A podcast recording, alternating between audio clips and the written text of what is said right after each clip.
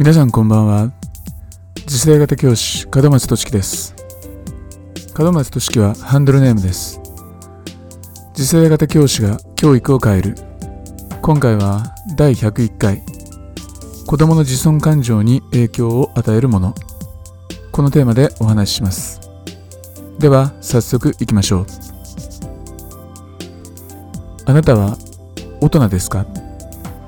もしそうなら今のあなたを作った価値観はきっと親御さんからの影響が大きいと思います。あなたは子供ですか？もしそうならあなたの価値観はきっとあなたの親御さんから受け取ったものであるはずです。特に人生がうまくいかないと感じている時ほど親御さんから受け取った価値価値観を否定的に捉えているんじゃないでしょうか。親との関係が子供の自尊感情に深く関係する。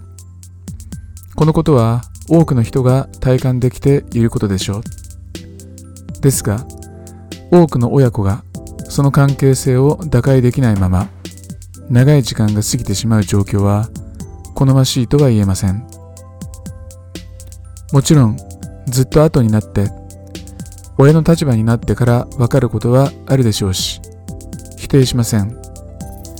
親子関係の葛藤をバネにして大きな意義のある活動を展開している方は大勢います。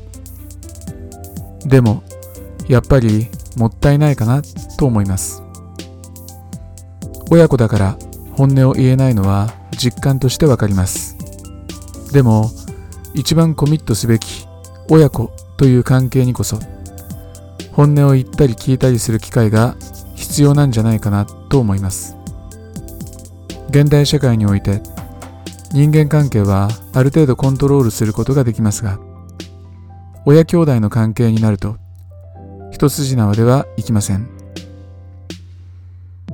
他の人たちとは強いてコミットする必要なくても家族とはコミットすることが避けられないですよね。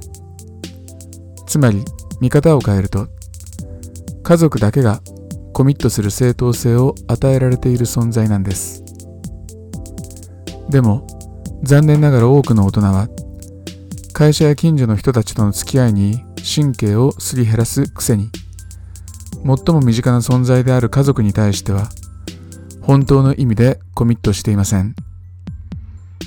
外でこれだけ大変な思いをしているんだから家にいる時くらい優しくしてよ。こんな風に思いながら何かしらの気遣いを求めているだけの状態です。本当に優しくすべきはあなたの家族に対してなのに。そして家族の中でも特に子供は弱い立場に立たされがちです。子供の自尊感情を育みたい。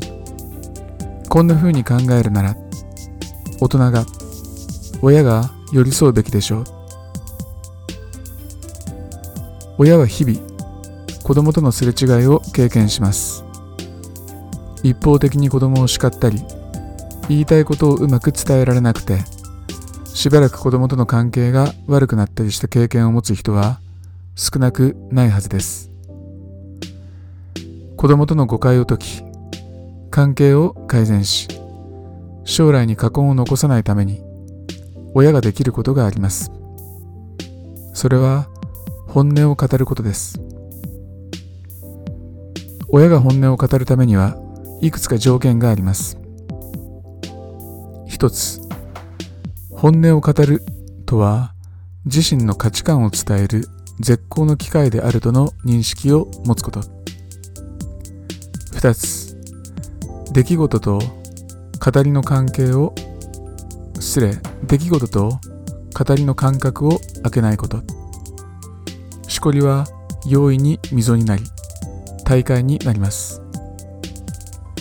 3世間体にとらわれた視点で話さないこと。事業継承介護相続就活など子供の側がある程度の年齢に到達してから効力を実感できる本音もあるでしょう。ですがもっと早い段階でいや1年に1回くらいは本音を伝える努力を誰もがすべきだと思います。始めるのはもちろん親からです。